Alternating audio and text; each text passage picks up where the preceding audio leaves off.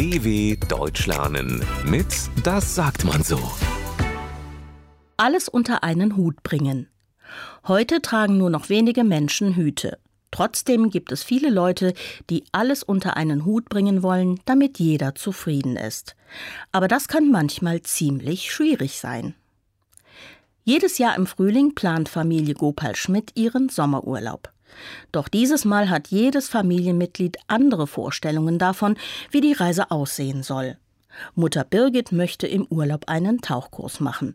Vater Amal möchte in eine große Stadt fahren und dort viele Museen besuchen.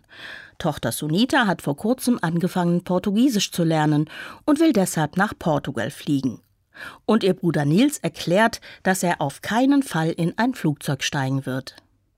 Mutter Birgit seufzt. Wie sollen wir all diese Wünsche unter einen Hut bringen? Tja, meint ihr Mann, die Kinder werden langsam erwachsen und haben ihren eigenen Kopf. Und eigentlich ist das ja ganz gut so. Ja, denkt die Mutter, sie sind längst keine kleinen Kinder mehr. Da fällt ihr etwas ein. Sag mal, Sunita hat doch diese Freundin in Portugal, die sie schon lange mal besuchen will. Richtig, stimmt ihr Mann zu.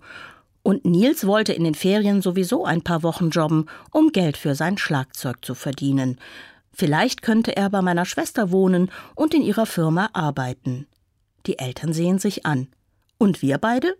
Wir machen mal wieder Urlaub zu zweit, so wie früher.